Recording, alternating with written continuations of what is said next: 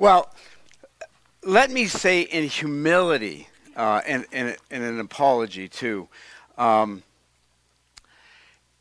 so this is the first time in thirty years of ministry I have ever been late to a service.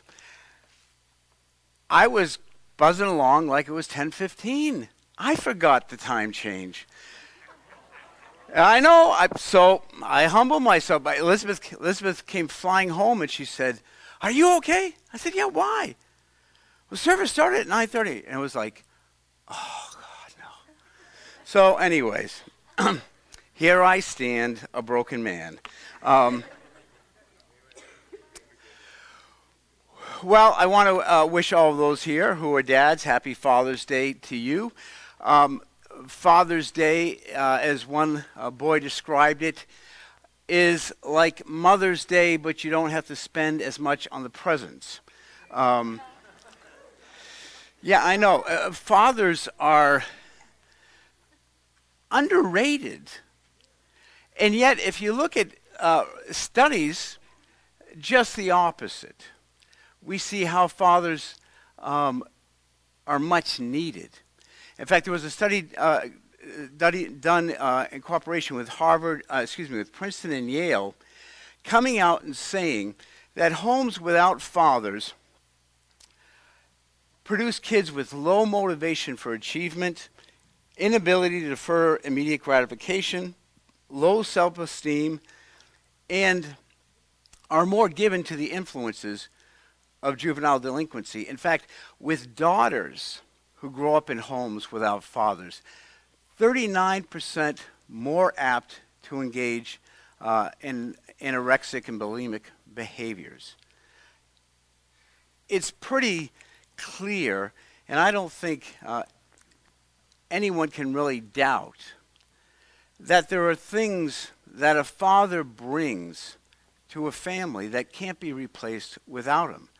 And we're living in a time where almost about twenty-nine percent of kids in this country will grow up without fathers. And some, in fact, some statistics will say thirty-six percent.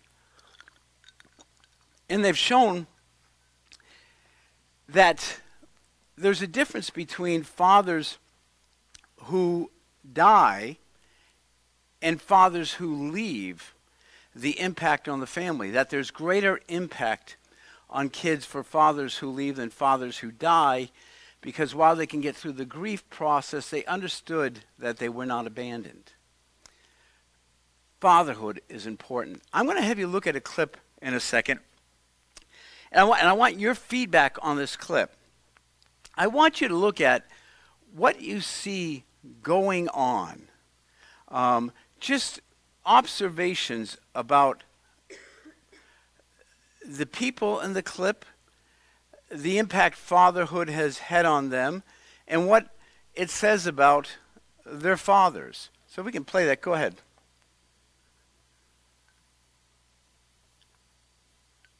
Fight my boss, probably. Really? Yeah, why? Who would you fight? Fight my dad. I don't know my dad. I mean, I know him, but he left when I was like six years old, married this other woman, had some other kids. He like did this every six years. He goes to a new city and starts a new family. My dad never went to college, so it's real important that I go. That sounds familiar. So I graduate, I call him up long distance. I said, "Dad, now what?" He says, "Get a job." Same here. Now I'm twenty-five. Make my yearly call again. Say, "Dad, now what?" He says, "I don't know. You get married." God, I mean, you can't get married. I'm a thirty-year-old boy. We're a generation of men raised by women. I'm wondering if another woman is really the answer we need. All right, give me some feedback. What do you see going on in that? Self-pity? Okay, maybe, yeah. A distant father, abandonment, yeah, lost, very good. Yep,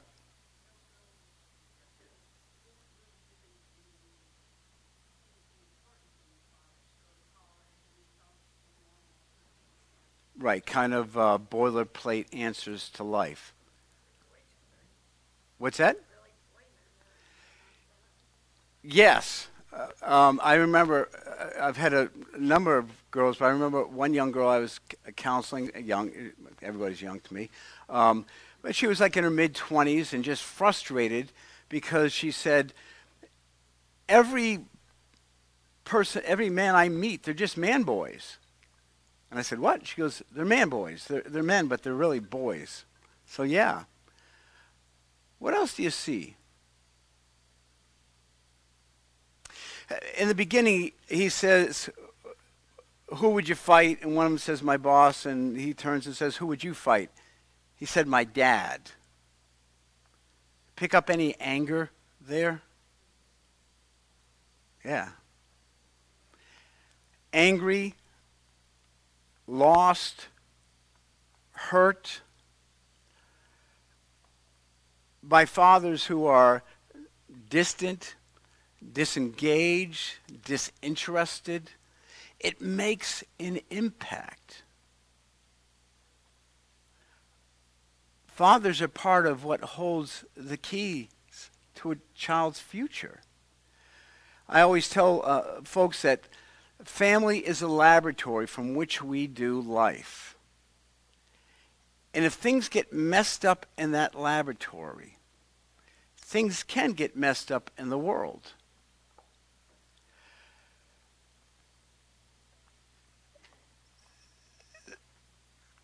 This morning, I want to share with you the importance of fatherhood, particularly uh, in our time, in our country, in which um, America suffers from what's called the phantom father. Uh, he's either there but not there, or not there at all. And I want us to see that by being a father in a home and taking that seriously, you can change the impact of the life of your children. I like a quote by C S Lewis, who said, fatherhood must be at the core of the universe. Then disrespect for a father means engaging in some very dangerous vandalism. Gordon Dolby said, we had better teach our sons mercy. A man who curses his father curses his own manhood. It reminds me of an interview with uh, Burt Reynolds and Barbara Walters, when Burt Reynolds was a big up-and-coming, well, he, he had reached it at that point. Uh, People magazine, the sexiest man on earth, and all that stuff. And so she said to him in a provocative way, trying to kind of coax him into saying something provocative. She said, Bert, when does a man become a man? And he looked at her and said, when his father tells him so, and not until. Fatherhood holds the key to a child's manhood down the road. Uh, to what a woman becomes and experiences and looks for or runs to, and the men that she'll meet later on. Um, I want to share with you from a passage uh, this morning. We went through this passage, a little piece of it, probably about uh, th three months ago, but I want to have us look at it again, but we're going to look at more in a bigger context, and that's Deuteronomy chapter six. So if you have your Bibles, you can open it, or we're going to put it on the screen. Deuteronomy chapter six.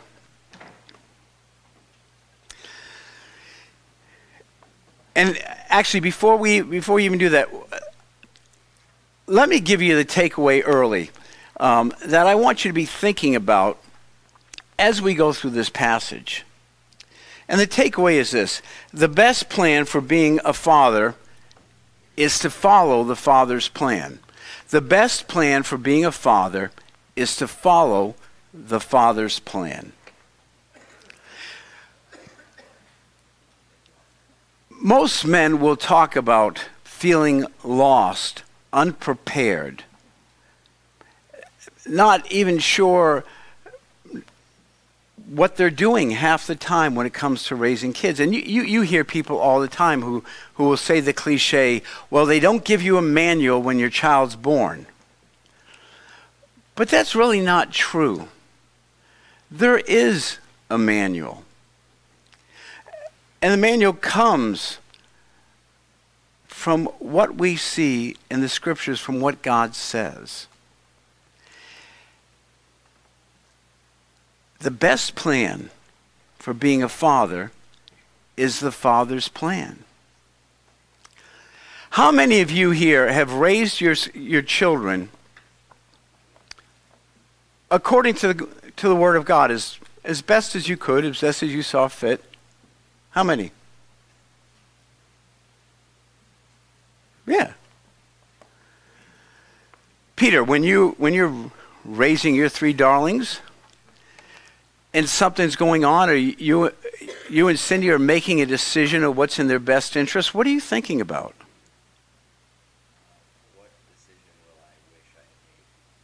What decision will I w- And according to what? Yeah. If you're a father, then you're raising your kids and you're asking the questions, what's the impact of this? If I let my child do this, what will the impact be?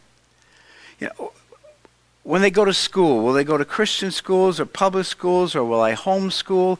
It's based on a decision of what I believe will best will be in their best interest and will not detract away from their faith.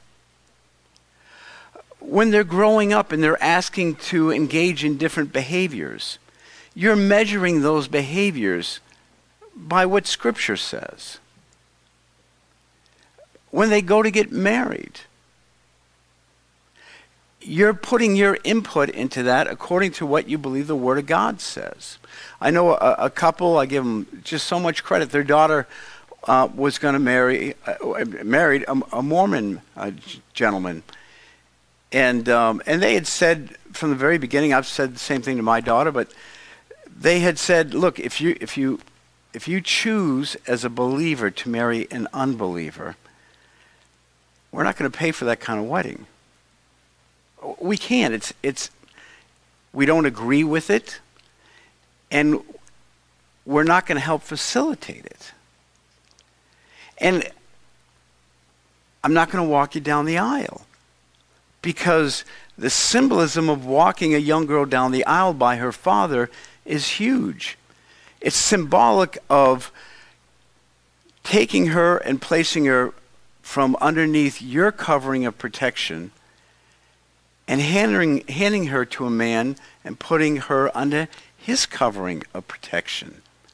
And if in your mind you know, yeah, this person could very well spiritually shipwreck my daughter, how in the world could I just hand her off in good conscience?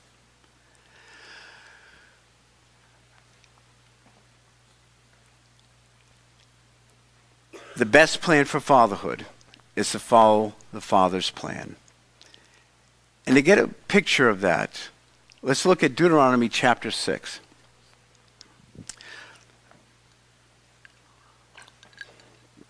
Moses is writing to the people um, as they're about to take the promised land, and he is reiterating over and over and over again throughout the book in Leviticus, this is God's will, this is God's word, this is what you are to do and how you are to live.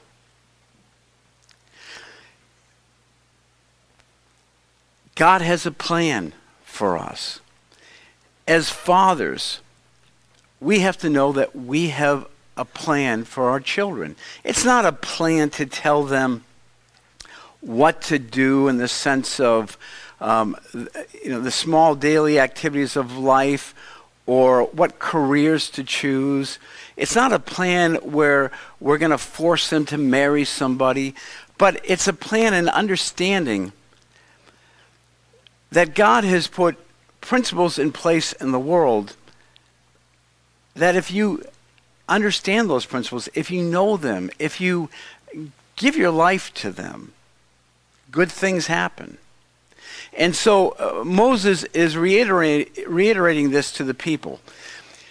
He says, these are the commands decrees and laws the Lord your God directed me to teach you to observe in the land that you are crossing uh, the Jordan to possess, so that you, your children, and their children after them may fear the Lord God as long as you live, by keeping his decrees and his commands I give you, and so that you may enjoy long life.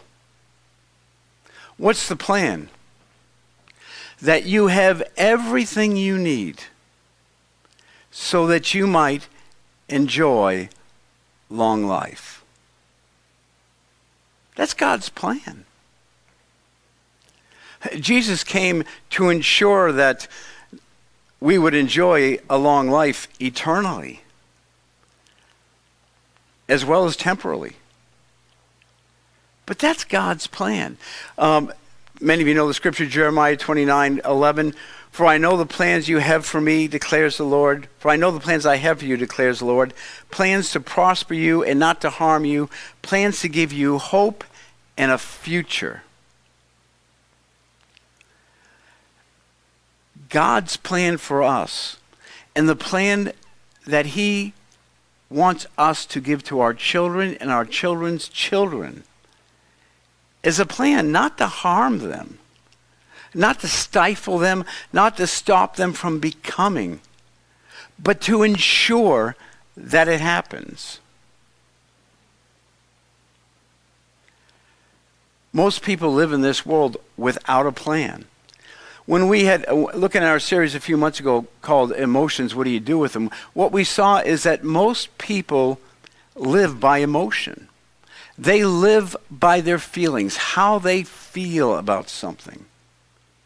Well, at the core of how we feel comes down to whether it causes us pleasure or whether it causes us pain or fear.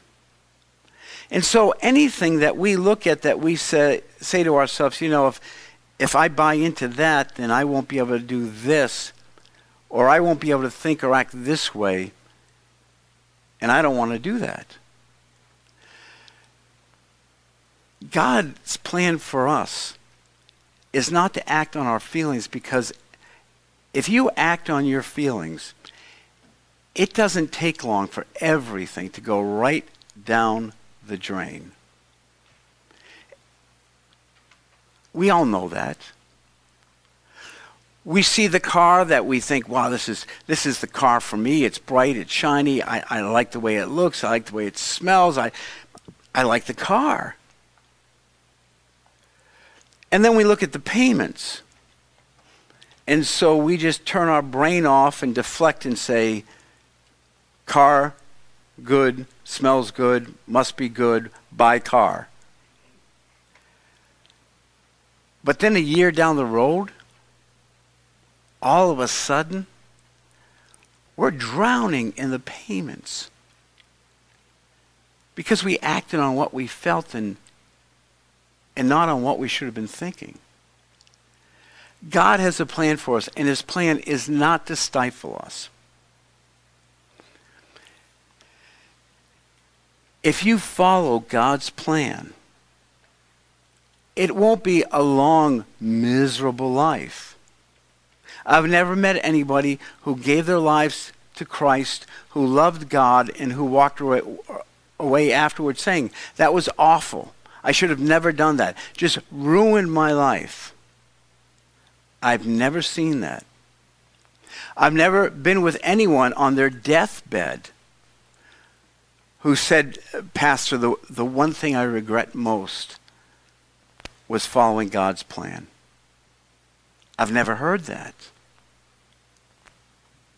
But I can tell you, I have sat in a counseling room with people over and over and over again who have shipwrecked their lives, who have ruined their marriage, who have embarrassed themselves in front of their children,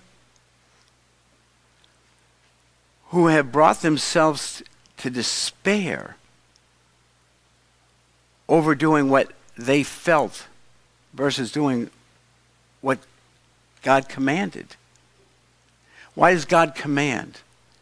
He commands because he wants us to know This is authoritative. This is what's right for you. As fathers, we follow the Father's plan because we know that God has a plan. That when God created this world, it didn't come without a manual. Look what we read. Hear, Israel. And be careful that it may go well with you, and that you may increase greatly in a land flowing with milk and honey, just as the Lord God of your of your ancestors promised you. It's a plan and it's a promise. And as fathers,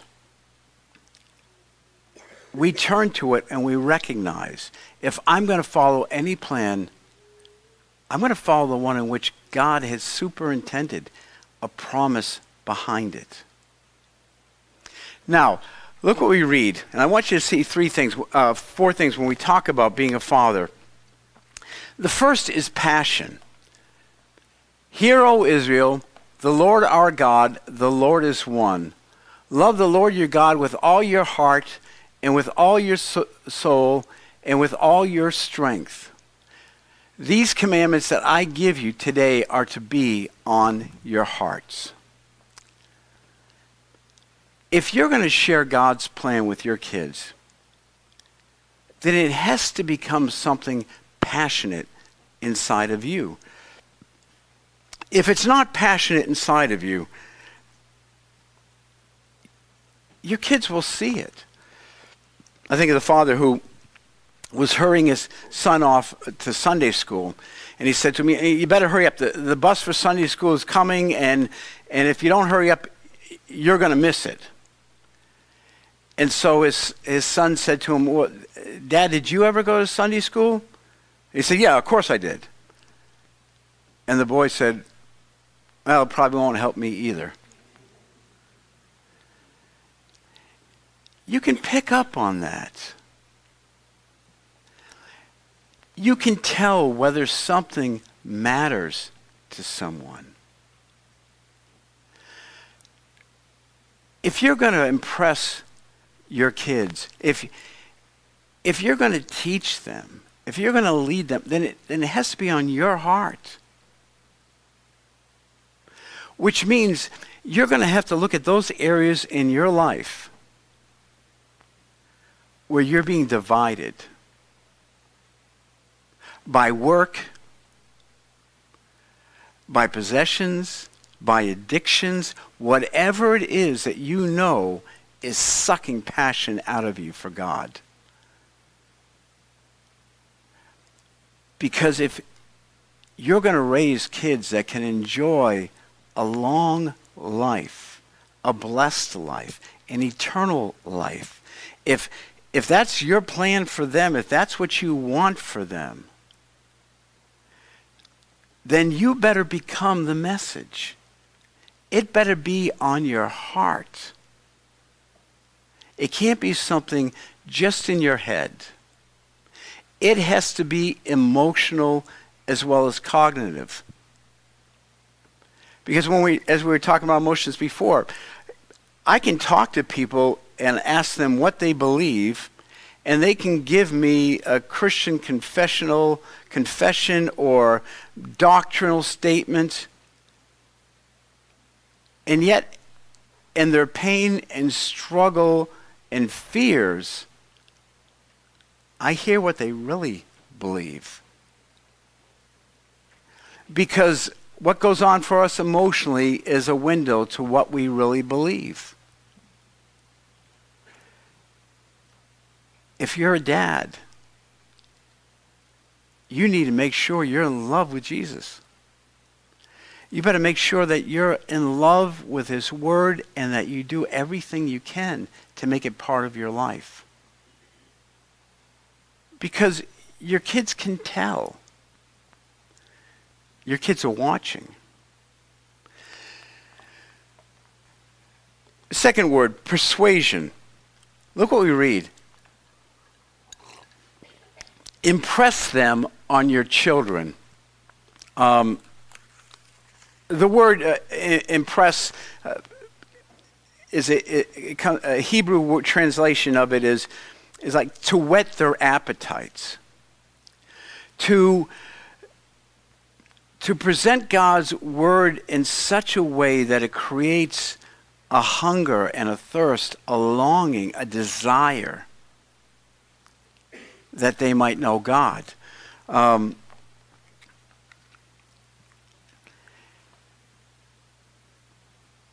it means every day pointing out what God is doing. It, it means showing them the signs of glory in your life and in their lives and in the world around them.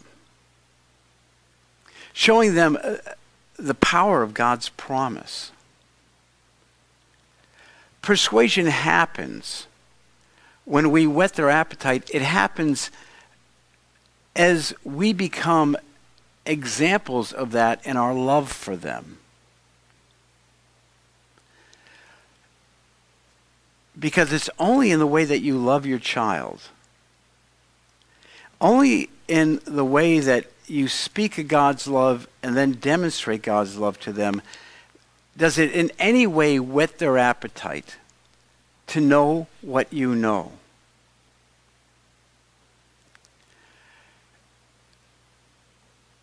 It's incumbent upon fathers to live persuasive lives, to live lives in which their kids can look at them and say, you know what? I admire my dad. I respect my dad. I believe, my dad believes, and it's such a powerful example to me. I remember um, a gentleman in our church uh, years ago, a great, great Christian man, uh, Jim Dawson, would tell me about uh, his father and how his father would, you know, uh, every morning put wood in the fireplace and go outside and, you know, just all the things that he would do early on in the morning just to make sure the family was taken care of. And then he would drop on his knees. And at times he would cry out to the Lord for each of his family members. And he watched that. Do you think that had an impact on him? It had a huge impact on him. Jim went and became a, a, a wonderful Christian man, a generous Christian man, a man who, who thought in line of Scripture, and a man who acted that way, a man who was generous, because he was persuaded, he was impressed by what his father had impressed upon him. Number three, presence. Talk about them when you sit at home and when you lie down and when you get up. Talk about them when you sit at home, when you walk along the road, when you lie down, and when you get up. That's a, that's a great picture. Uh, first, the whole concept of talking. Um, how do you make your presence known? You talk, you engage. What's the worst thing a father can say to a child? Nothing. And there are fathers who do that. There are fathers who come home at the end of the day and their children are an irritant to them. And they just push them aside. You don't get that picture here. He says, talk to them.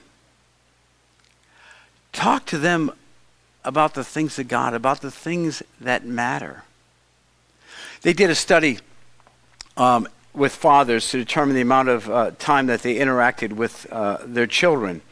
And so they asked these fathers ahead of time, they said, how much time do you think you interact with your children in a given day? And they said, well, um, the mean was about thirty-seven minutes. So um, they put a small microphone on them to record uh, their interactions and their communications. Um, I'm, actually, I'm sorry, I got that wrong. They, uh, they said the average was fifteen to twenty minutes. So they put a microphone on them, and they tracked their conversations. And what did they find? The average time a father spends with his children, thirty-seven seconds.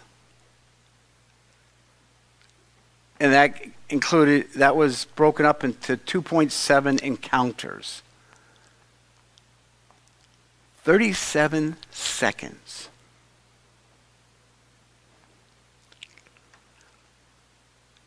No wonder we don't have children who have a passion for God.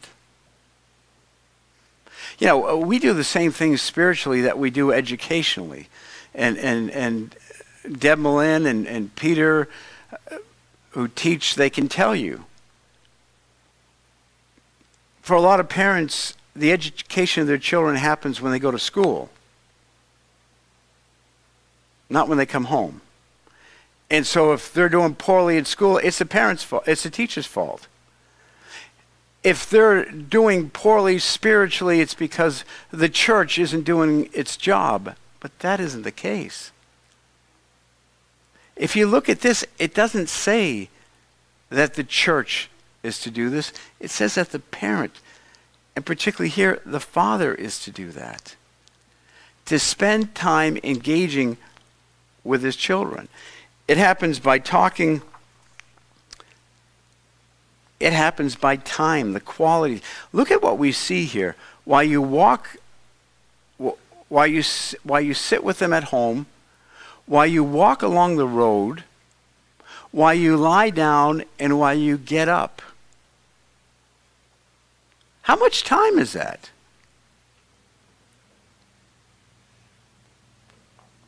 Probably thinking too much. No. Um, but you get the picture of what? A father who spends time with his children intentionally, trying to make sure that they get it.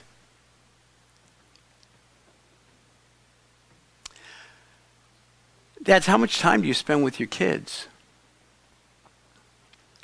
Ooh, about thirty-seven seconds.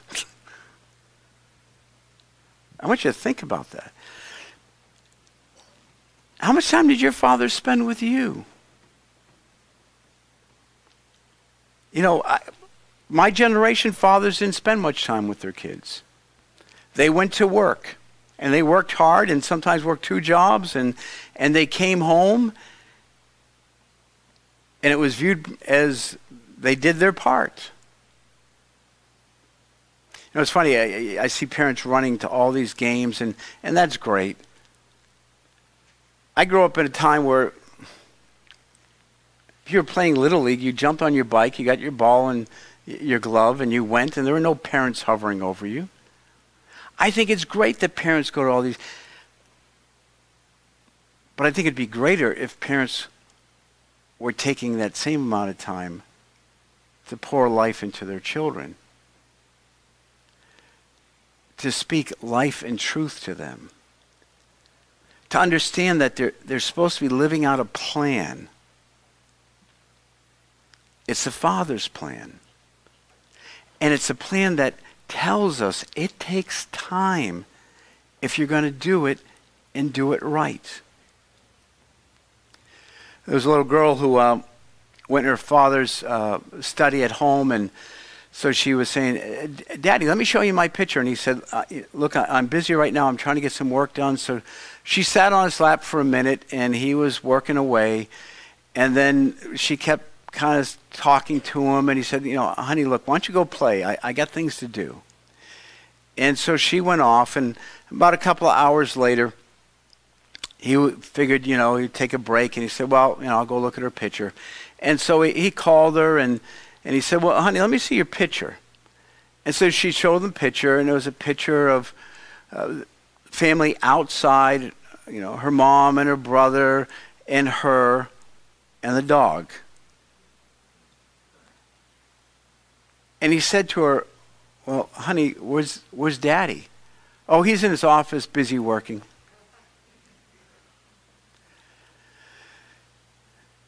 You've got to talk to your kids, and to really talk and make a difference, it takes time. Thirdly, it, the willingness to travel with your kids. That idea of while you sit at home and while you walk along, the, it's, it's the idea of engaging with them in the moments of their lives in the places that they go. You know, I, I thank my wife for this because this was all her. Um, for years when we were married early on, she'd always say, let's go on vacation. And I always say, why do we have to go somewhere to go on vacation? Why can't we just stay here? Um, I know, sounds, I'm a, I'm a ball of fun. Um, and um, and she would just say, come on, you know, let's go here, let's go. And, and in my mind, I'm thinking, wait, let's just chill. You know, grab a book, relax. And luckily, I gave in. Um, and because of her, you know, we, we went to Disneyland, not my favorite place. Um, um, but we drove up and down the coast of California. We took a helicopter right into Mount Saint Helens, which was so cool. We saw the Grand Canyon. We went to the OK Corral. We took our kids everywhere. And I have tons of pictures on my iPad that I look at. And, and all those memories, they just come back to you.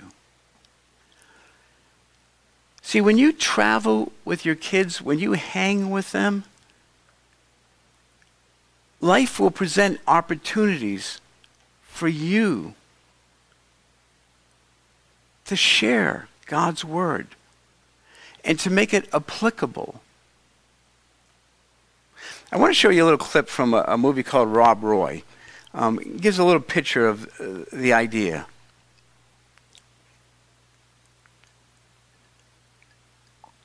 Father, will McGregor's ever be kings again? All men with honor are kings, but not all kings have honor. What is honor? Honor is what no man can give you, and none can take away. Honor is a man's gift to himself. Do women have it? Women are the heart of honor, and we cherish and protect it in them. You must never mistreat a woman or malign a man, or stand by and see another do so. How do you know if you have it? Never worry on the getting of it. It grows in you and speaks to you. All you need to do is listen.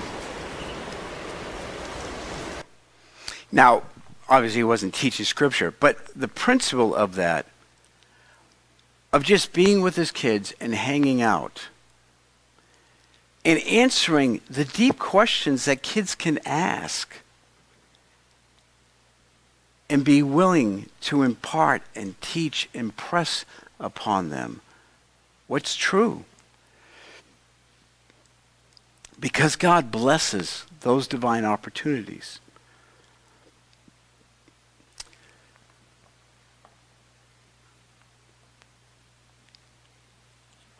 Passion, persuasion, presence. Uh, lastly, um,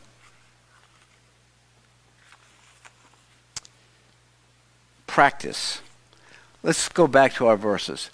Tie them as symbols on your hands and bind them on your foreheads. Write them on the door frames of your houses and on your gates. Now, now what's going on with that? Um, they, they were, Jews called it fontlets. They were things that you put on the front of your head, a little box with scripture, and you put them on your arms. And the whole notion was that they were there to remind you of what came first, what mattered. Um, and they were a testimony. They were a sign. as a father, we're supposed to bring our faith, our passion, not just to where we are with our kids, but they need to see us bring it out into the world. They need to see that there's a pattern, that there's a consistency, that what we say to them is important, shows up in how we do life. That idea of uh, binding it around your, your head, w- the notion was that it would be in the forefront of your mind. And if it's in the forefront of your mind, you'll discern everything through God's word. Kids need to see in their fathers that they practice what they preach.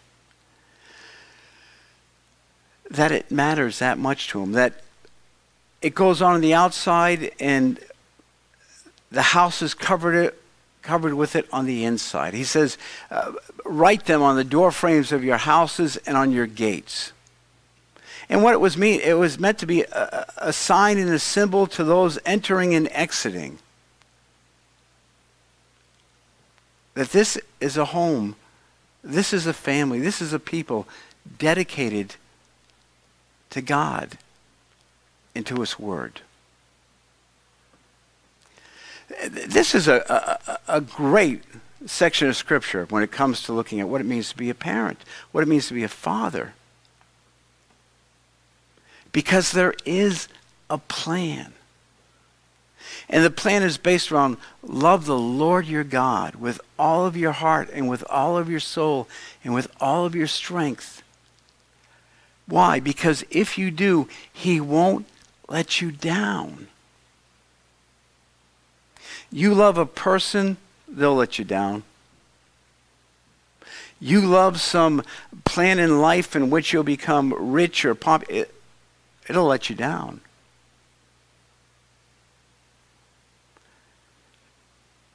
You love anything in this world other than God with all your heart, with all your soul, with all your strength, it will let you down. A father's job is to make sure that his children know the plan of God. Know that God has given us decrees to live by. He's given us the principles to put in place.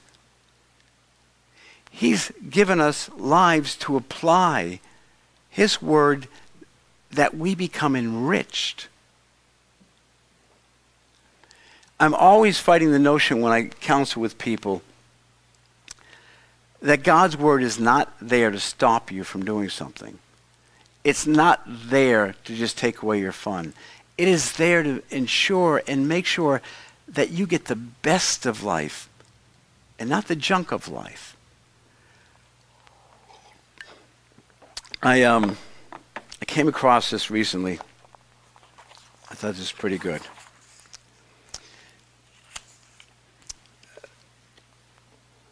It's what it's called uh, What My Father Taught Me.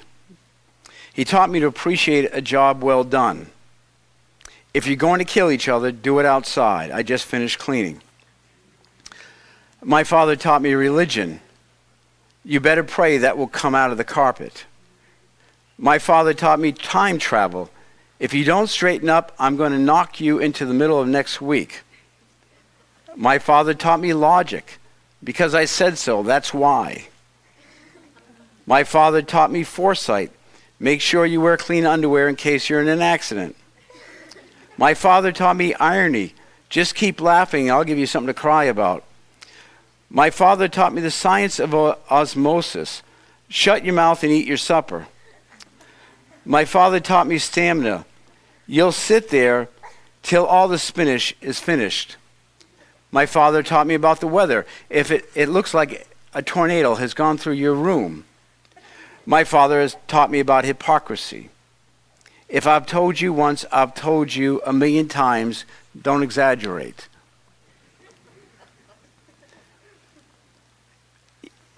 Not everything a father says is golden. Not everything a father says is right. But a father can be assured of, of this, that his children will learn from him. And, and when it comes to God, they'll learn from their father what their father learned from his father. Or they'll learn from the Heavenly Father in God's Word. But when you put them two together, even amongst all the silliness that fathers can engage in, even in the midst of some of the ignorance, when a father looks at his child and says, look, this is true. God has a plan for your life. That's all that matters. So I want to encourage the fathers here. The best plan for being a father is the Father's plan. It's your job to know it, to live it, and to share it. Let's join our hearts in prayer.